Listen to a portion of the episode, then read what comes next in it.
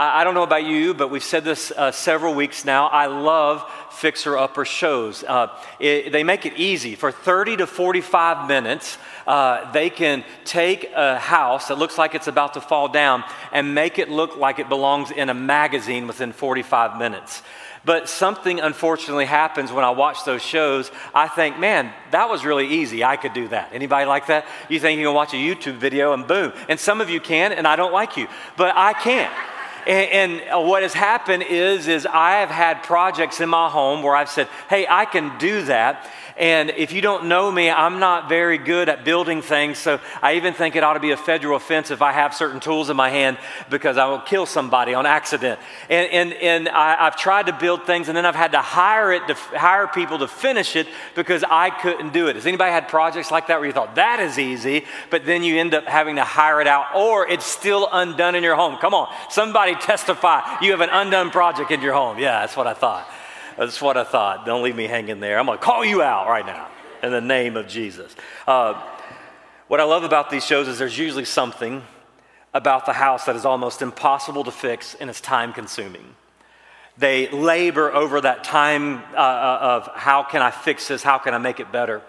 And then at the end of the show, you even see them rushing. Can they do it? And they leave you on the cliffhangers during the commercials. And it can't be done, someone says. And someone says, yes, we can. And what happens is, is they end up losing sleep. They end up uh, uh, giving everything to this project to where they dig deep and they finish strong and make it happen. Uh, uh they pull it out by digging deep and, and losing the sleep. Finish strong is kind of what we're talking about today. You've heard this slogan. Finish strong has become a slogan that many teams use in sports. Finish strong. When we talk about building the wall God has called us to build as Jesus followers, it takes us finishing the project strong. In fact, coaches have seen all too well how momentum can change. Have you watched a sporting event and it looks like one team has all the momentum it looks like one team is going to just take off and, and win and just blow the other team out. But then you see the momentum shift or the momentum stops. Many times we've seen the better team lose because the underdog uh, dug deep and they finished strong. How many speeches, inspiring speeches, as we watched on video of a coach talking about finishing strong? Don't look at the score, scoreboard. How many times have we heard the phrase in sports and even in life, it doesn't matter how you start, but everyone re- remember how you finish? I believe that's true in the Christian life. If you're a Jesus follower, I believe that everyone is going to remember how we finish. And we like to talk about the book of Nehemiah. I love the book of Nehemiah. I don't know if you've read it. Maybe you've enjoyed this series in the book of Nehemiah. But the book of Nehemiah to me is awesome when it talks about building. Unfortunately, pastors and, and, teachers, they'll teach on the book of Nehemiah and they'll just show the highlights of the book. The highlights of the success, the highlight that they built this wall so fast in record time that no one could believe it. In the first four chapters of Nehemiah, there was a lot of momentum. It looked like nothing could stop them. But anytime you build something for God, you are literally going to hit the wall. Get it? Building the wall, hit the wall. No pun intended. Anyway, just thought I'd try. That, oh, yeah, anyway. But anytime you do something for God in building, you're going to have to face adversity. You're going to have to face times in your life where you have to dig deep and then you have to finish strong. We could tell story after story of sporting events, projects, and life circumstances where someone had to dig deep and to get to the finish line. In our lifetime, I believe there's no greater times than how this relates to a Christ follower. In the midst of chaos, despair, and a sensitive culture, we must be determined to finish strong. We've been looking at Nehemiah in the Old Testament, and like I said a moment ago, in the first half of the book, there was a lot of momentum. But we hit a chapter in chapter number four where the momentum ceases. We hit a chapter that really no one talks about these verses when you teach the book of Nehemiah. You don't hear this a lot. And we always tell the stories in the Bible about all the good things that happen in the Bible. But everybody that's ever done anything for Christ has had adversity. And the miracles that God performed to open the doors for Nehemiah to go back to his people and lead them in rebuilding the wall were unbelievable. There are so many uh, principles to apply in our lives today and, and so much momentum, and it seemed like nothing could stop them. Nehemiah chapter 4, we see the momentum starts to wear off, and with it, the project comes to a halt. Sanballat, Tobiah, were characters in this chapter that really were the opposition to the wall, and, and they were building opposition against the progress with Nehemiah and the people that were building the wall. Sanballat had influence with the powerful men of Samaria. In verse 2, we'll read it in just a second. And they mount their case. In these instances, the enemy uses people to speak lies into those that are carrying out the task. And I, I, don't want you to miss some of this. Get a pen and a piece of paper, write in your notes. But I want, I want to say that again. In the instances where you're building a wall in your life, the enemy uses people to speak lies into those that are carrying out the task for Jesus. Now, I want to say some statements that you need to hear. In fact, the only weapon the enemy has against a Jesus follower is lies. The only weapon that the enemy has against the Jesus follower is lies. And listen to this, don't miss this. The only ground the enemy can take against us is the ground we give him. The only ground that the enemy can take against us is the ground that we give him. Satan and, and the enemies of God have no authority in a Jesus follower's life. He has no dominion in a Jesus follower's life. It's what ground we give him is where he takes from us. And a lot of times people are living in bondage, and they're living in bondage because of the self infliction of giving the enemy ground in their life. And so when we give the enemy ground, then, then we stop the project. Did you know that Satan is a liar? The enemy of God, they're the great illusionist and is going to come in ways that lies feel like reality. Listen to this. When you're fighting the enemy, he is going to bring illusions, lies to you that really seem like reality forever. And what happens is, is we start believing the lies. This past week, I spent uh, in Orlando with my youngest son. He graduates high school in two weeks, and I took him on a senior trip, dad and son, and we went there and we were at Universal. And sometimes I can really kill the mood because uh, I like reality. And, and we, were watch, we were on this 3D ride, and I took off the 3D glasses. Anybody ever done that? And I start looking around. And so John, he's all into this ride, and I say, hey, hey, hey, the end of the screen's right there hey, hey, look at the arm down there. Hey, do you see those wheels? There. He's like, can we just enjoy the ride? It's an illusion. In fact, everything at Universal Studios is fake. It's just fake. Did you know that's kind of the way the enemy wants us to live in life? It's not really reality. It seems like reality, and you're stuck in it because you've believed the lies in your marriage. You've believed the lies with your children. You've believed the lies with your friends. You've believed the lies with your finances. You believe the lies against the enemy that's lying to you or about you. Today, I believe one of the biggest problems of us finishing strong and building the walls that we're called to build in our life is because of lies from the enemy. And I want us to look at a list of lies that were used to try and stop Nehemiah from finishing strong, and I believe they relate to us today. Here's the first one write it down ridicule. Ridicule. You see in verse number two, it says, before his colleagues. In Nehemiah chapter 4, verse number 2, it says, before his colleagues and the powerful men of Samaria, and said, What are these pathetic Jews doing? Notice, notice two phrases in there powerful men of Samaria. And what are these pathetic Jews doing? Can they restore it by themselves? Will they offer sacrifices? Will they ever finish it? Can they bring these burnt stones back to life from the mounds of rubble? Just reading that text of scripture, it really, you can really hear the spirit of it, the questioning, the ridicule of how dare them think that they're talented enough to build a wall that enemies cannot come in. You can really see the enemy's lies through Sanballat in this verse. The pathetic Jews, he was calling them. He questioned their competence when he said, Can they do it themselves? Can they bring burnt stones back to life? And this is all too familiar to anyone who has ever tried to do something greater than themselves. The enemy brings ridicule to your life, lies about you, wants to point out that you don't have the talent to do that. How in the world could you think that you could do that when you don't even have the degree for it? How in the world could you think you could lead someone to Jesus when you don't have the Bible knowledge for it? How in the world do you think you can give marriage advice when you had a divorce? How in the world do you think that you can give someone advice and give someone a, a, a, a, mentorship on addictions when you've been addicted before? If you think about it, you can understand how they felt. They were human like you, and, and it had to hit them hard. You know how it is. You know how it is. I, I can believe, I can't believe they would try that.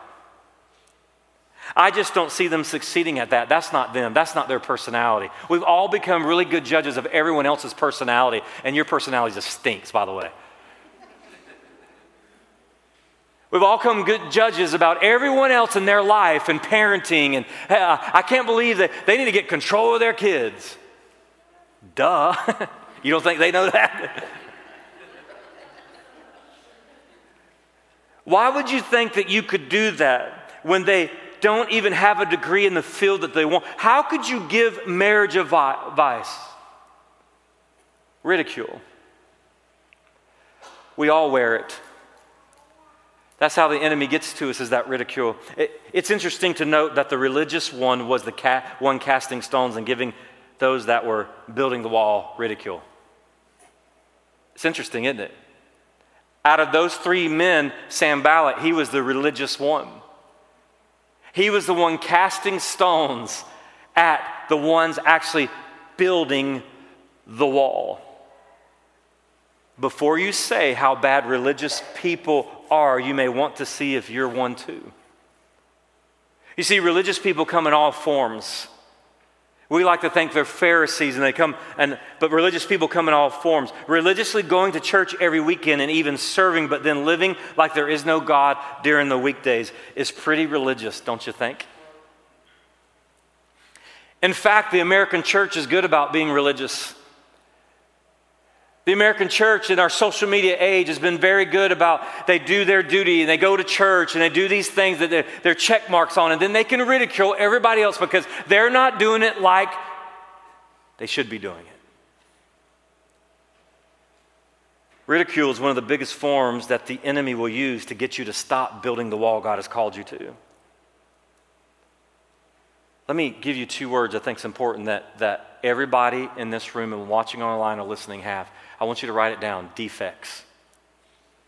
Every human being has defects. And every human being has assets, defects and assets. And here's the interesting thing. If I was to call on you right now, are you are to write a list, I want you to write a list of your defects. Everybody in here could really write a whole lot of defects about them. And if you can't, the person sitting next to you can, trust me. And then, if I ask you to write down the assets, most people have a hard time even knowing what they're really good at because they're doubting themselves because in the subconscious of their life for many years they've been living in the defects. And so they are their worst critics. So when the enemy comes and ridicules a job that's not perfect, we lean into the defects and not the assets of our life. And so we flesh out what they're saying and we receive what they're saying as it is on us and not them. We all have defects and assets in our life. If I was to ask you that, we have a hard time identifying our assets and we all dwell on our defects when the ridicule comes, we receive it and agree with it. Here's what we do we, we doubt ourselves because of the defects in our life, and we try and mimic someone else's life. Or we compare ourselves to someone else because we dwell on the defects in our life instead of the assets that God gave us. And this could be a sermon of its own on defects and assets in our life. But when ridicule comes, we have a choice to lean in to our faith in God and to lean in that God has called us to build the wall that we're building. And we're human, we're not perfect, and all glory goes to Him, and we do our part in building our wall. The second thing I want to show in here is discouragement. Nehemiah 4 3 says this Then Tobiah the Ammonite, who was beside himself, said, Indeed, even if a fox climbed up what they are building, he would break down their stone wall. If the enemy can't get you with ridicule, he'll get you with something else.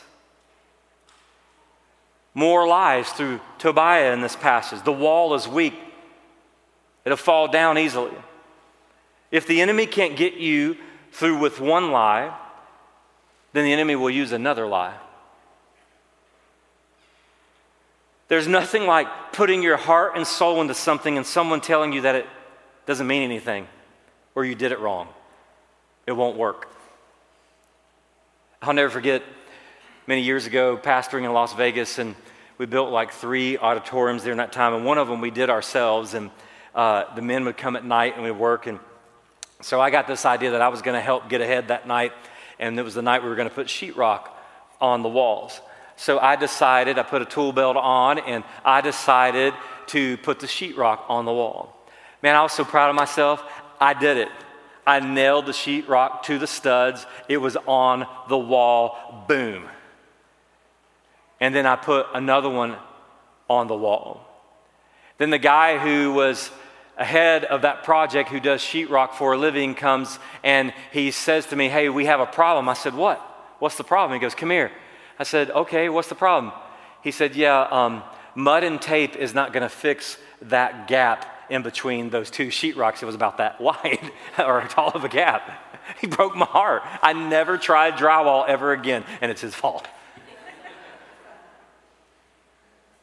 In all reality, though,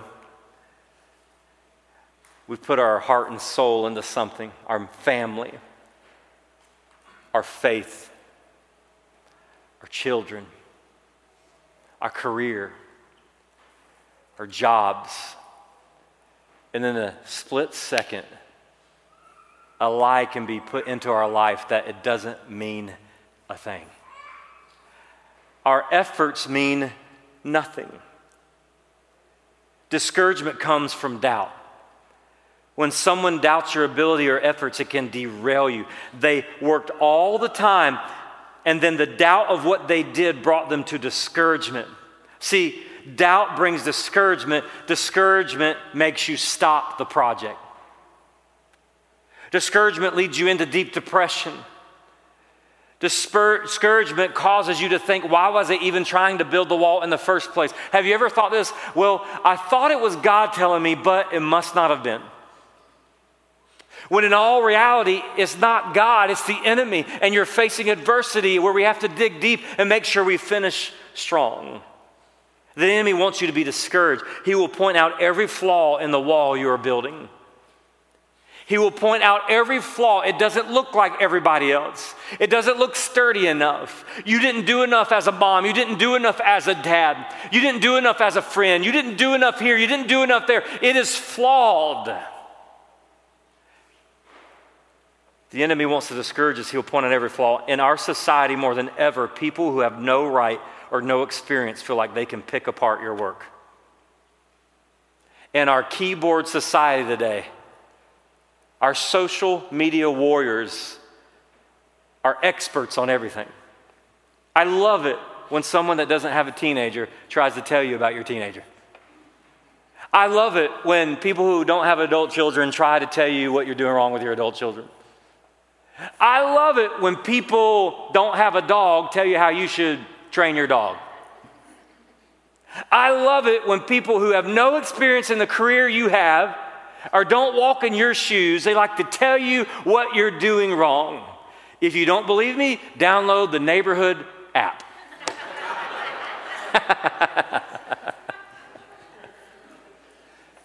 but you want to know, in all seriousness, We know that, but we still receive the discouragement. We know no one's perfect and they don't have a perfect marriage, but we receive the discouragement. We know that we don't have a perfect life, and neither they do, do, do they, but we receive the discouragement. I love the response of Nehemiah in verse 14. Chapter 4 and verse 14, I love what he says. After I made an inspection, I stood up and said to the nobles, the officials, and the rest of the people, I love it. I love it. I'm, I'm going to show you this. I think you keep reading. Don't be afraid of them. Remember the great, awe inspiring Lord and fight for your countrymen, your sons and daughters, your wives and homes. You see, Nehemiah receives the criticism from his enemies, but he doesn't wear it as his identity. He receives the criticism because there's truth in every critic. There was flaws on the wall because he's not perfect, but what did he do? Before he said a word, what did he do? He inspected his wall. He took the criticism, he didn't wear it as his identity, and said, hmm, there may be some issues with the wall. He walked around, fixed what needed to be fixed, or didn't fix it at all. Then I love the next phrase of that verse where he says, Don't be afraid of them.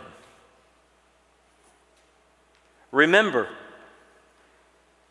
the great and awe inspiring Lord and fight for your countrymen, your sons and daughters. He reminds them of why they are building and fighting. He reminds them in this verse. They were building for God and their families. Here's a formula when discouragement comes. Write it down. It tells us right here. I want to help you. Here's the first, first part of the formula. There's two, two parts to this in this verse. Inspect inspect. Listen to this statement. Where there is truth, correct it, but do not absorb it into your identity. Inspect. Where there is truth, correct it, but do not absorb it into your identity. Some of you are right, and I'm going to say it one more time. Inspect. Where there is truth, correct it, but do not absorb it into your identity. And here's the second thing refocus on your faith. Refocus on your faith. Sometimes you have to step back from the project, the wall you're building, and refocus on the project and not the people around you. Refocus on your faith. Why did you start rebuilding the wall in your life? Why did you start rebuilding that marriage? Why did you start becoming who you can be for Christ. And enemies come, they lie to you. You've, you've hit circumstances that are challenging. So listen, I'm, I'm going to give you a statement. Refocus on your faith and remember this reason you are doing it in the first place. Refocus on your faith and remember the reason you are doing it in the first place. Anytime there is criticism, anytime we notice flaws, anytime we get discouraged, pull out those two statements. Because what Nehemiah did is what every Jesus follower should do inspect, correct, refocus on our faith. Nehemiah reminded them what they were building the wall for, it and they move past discouragement. I cannot tell you how many times I've been discouraged discouragement set in. But then I'm reminded why I'm building the wall in the first place. You know what we need to do? We need to give ourselves a break. You're not going to hit a home run in life every time. When you're rebuilding a marriage, you're going to say something you shouldn't. When you're parenting, there's going to be decisions you make it's kind of frustrating with me right now because I'm at this age I never thought I would be where my children are becoming adults. And I look back and I go, whoever your dad is is an idiot. Why did I do that? Forget the world scarring them, I did that. Discouragement sets in. You want to save your family but yet they have to save themselves. and you wear it as your identity. Refocus if you're going to finish. Here's the last thing selfishness. this is, this is one that we don't think about much, but it ends up what's happening. The lies that were spoken and doubt casted by the enemy of the Jews had taken enough root to where they started to lie to themselves. The doubt had taken enough root in the group. Chapter number five, verses one through five, the people start to question if they have the finances to complete the project. Listen, they start desiring the bondage of slavery again. At least I had food. What are we doing up here on this wall? We're never going to finish it. They're right. And what happens? The grumbling start. You see this everywhere when momentum stops. In sports teams, you can start blaming each other. In jobs, you can start blaming each other. Man, we've seen this in churches for years. Where, man, what are we doing here? Let me read it real quick. I want you to notice some things in this passage of Scripture. There was a widespread outcry from the people. Notice that. A widespread outcry from the people and their wives against their Jewish countrymen.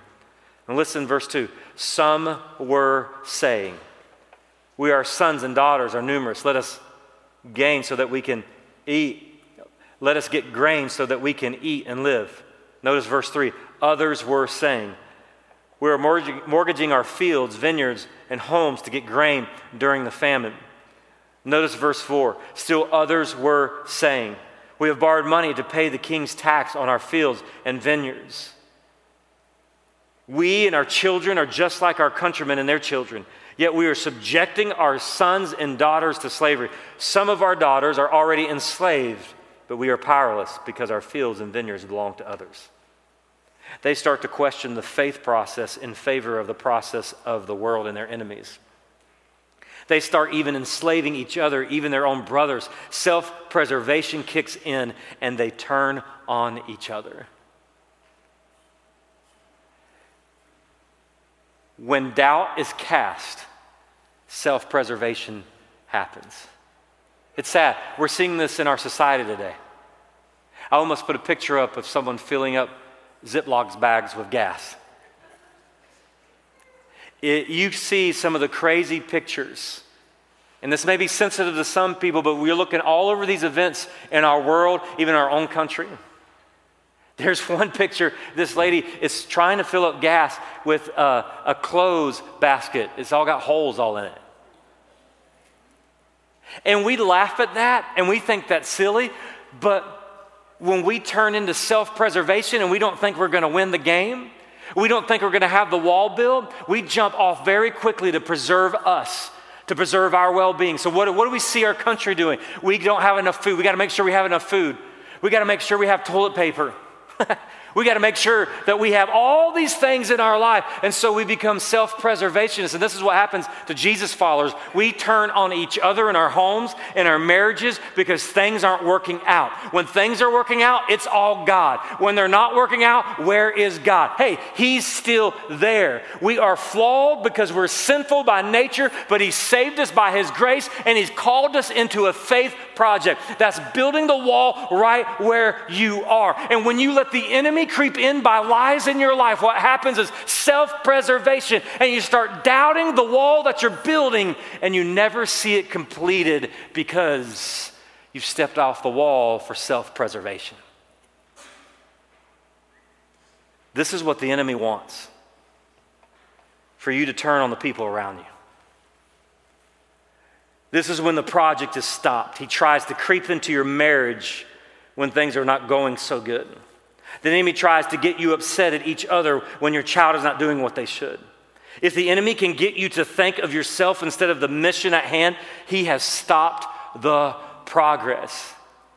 Selfishness will kill the project. Selfishness is what will see the walls never built. We go into self preservation. So here it is. Don't stop and doubt what God gave you in faith. Remember that. Don't stop and doubt what God gave you in faith. You're believing the great liar. You're believing the illusion that you can't win. And so, what you've done is you dug your heels in because it's not looking the way you thought it would look, but you can't see the future. Look, if you're walking around talking about the good old days all the time, and you're not talking about the days ahead in Christ all the time, there's a problem. You're doubting. What relationship has God called you to mend, but you stopped mending because of doubt? What dream did God give you in faith that you're halting on because someone has cast doubt on you? Have you stopped disciplining your children because it seems like it's not working? Join the crowd. you see, we were never called, nowhere in Scripture, I challenge you, nowhere in Scripture does it call a Jesus follower to produce fruit. Nowhere. But in Scripture, He calls us to abide in His Word and obey so He can produce fruit through you. We put so much pressure on us. It didn't turn out the way I thought it would turn out. So it didn't happen the way I thought it would happen. So did you stop battling that temptation that you seem to have run out of motivation or momentum on? Maybe you went a long way in that addiction, or maybe you went a long time without looking at pornography, or maybe you went a long time and not doing that, and then you fell on your face, and now doubt has creeped in, and you won't get back up on the wall. Because doubt brings shame. Have you given the enemy ground? What started out so good and it looked as though nothing could stop the momentum, and now it looks like you won't even finish the wall. Let me tell you that everyone has the moment where the momentum ceases and you have to dig deep, lean into your faith to finish strong. Would you bow your heads right there? If you're watching online or listening, answer those questions. Where are you at with the momentum in your faith? Where are you at with the momentum of building your wall? Maybe your marriage seems like there's so many flaws and the wall can't be built. Maybe it's your children, maybe it's your parents, maybe it's your career. Maybe it's something you felt God was calling you to, but there's too many obstacles.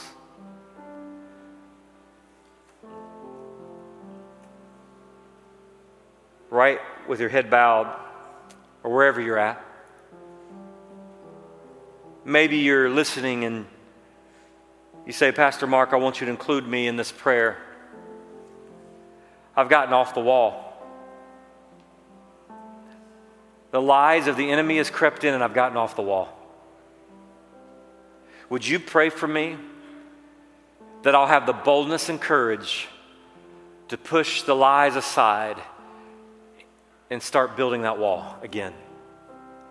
Would you lift your hand so I know how to pray, awesome. If you're online, give a wave emoji or something. Maybe you're listening to me right now and you say, Pastor Mark, I want you to pray for me. I haven't gotten off the wall, but the lies are creeping in. I'm colder in my marriage. I'm not as sensitive anymore. I'm not as sensitive in my family. I'm not as sensitive because I felt like God is letting me down because I'm trying to build a wall and it seems like I get hit with everything. Maybe it was one of those weeks for you. Maybe it's been one of those years for you. You say, Pastor Mark, I, I, I want you to pray for me because I, I need to push those lies out of my life and start focusing on the wall again. Would you lift your hand and let me pray for you? Anybody like that? You say, Pastor Mark, pray for me. Awesome. Awesome. I see all your hands. It's awesome. Here's what I want to do I want us to stand to our feet together. And I want you to join us online. Stand, stand our feet, and I want you to join us online praying. But here's what I want you to do I, I don't want you to just pray for yourself. As we pray together, I want us to pray as a family of God. Pray that our faith family stays on the wall or gets back up on the wall. Would you join me in prayer? Father, I come to you as I end this service. We're all trying to figure out how to build the wall. And Father, I pray there's someone here and they've gotten off that wall because of doubt, discouragement, lies, they started to believe their spouse is the enemy, their friends are the enemies, their parents are the enemies, the lies I pray that they would have the boldness and you would convict them and love them and give them that peace to get back up on that wall. I pray for those that are on the wall. They're consistently trying their best. God, I pray that you protect them from the enemy, bind the enemy in their life. I pray that we would actually believe that the enemy has no dominion and no seat at the table. And I pray as they build that wall, they wouldn't build it wounded, but they would build it in victory because they are resting in you. So, Father, together we pray, our faith family, we pray that we can finish strong so that others may know who you are. We give you the glory. In Jesus' name, amen.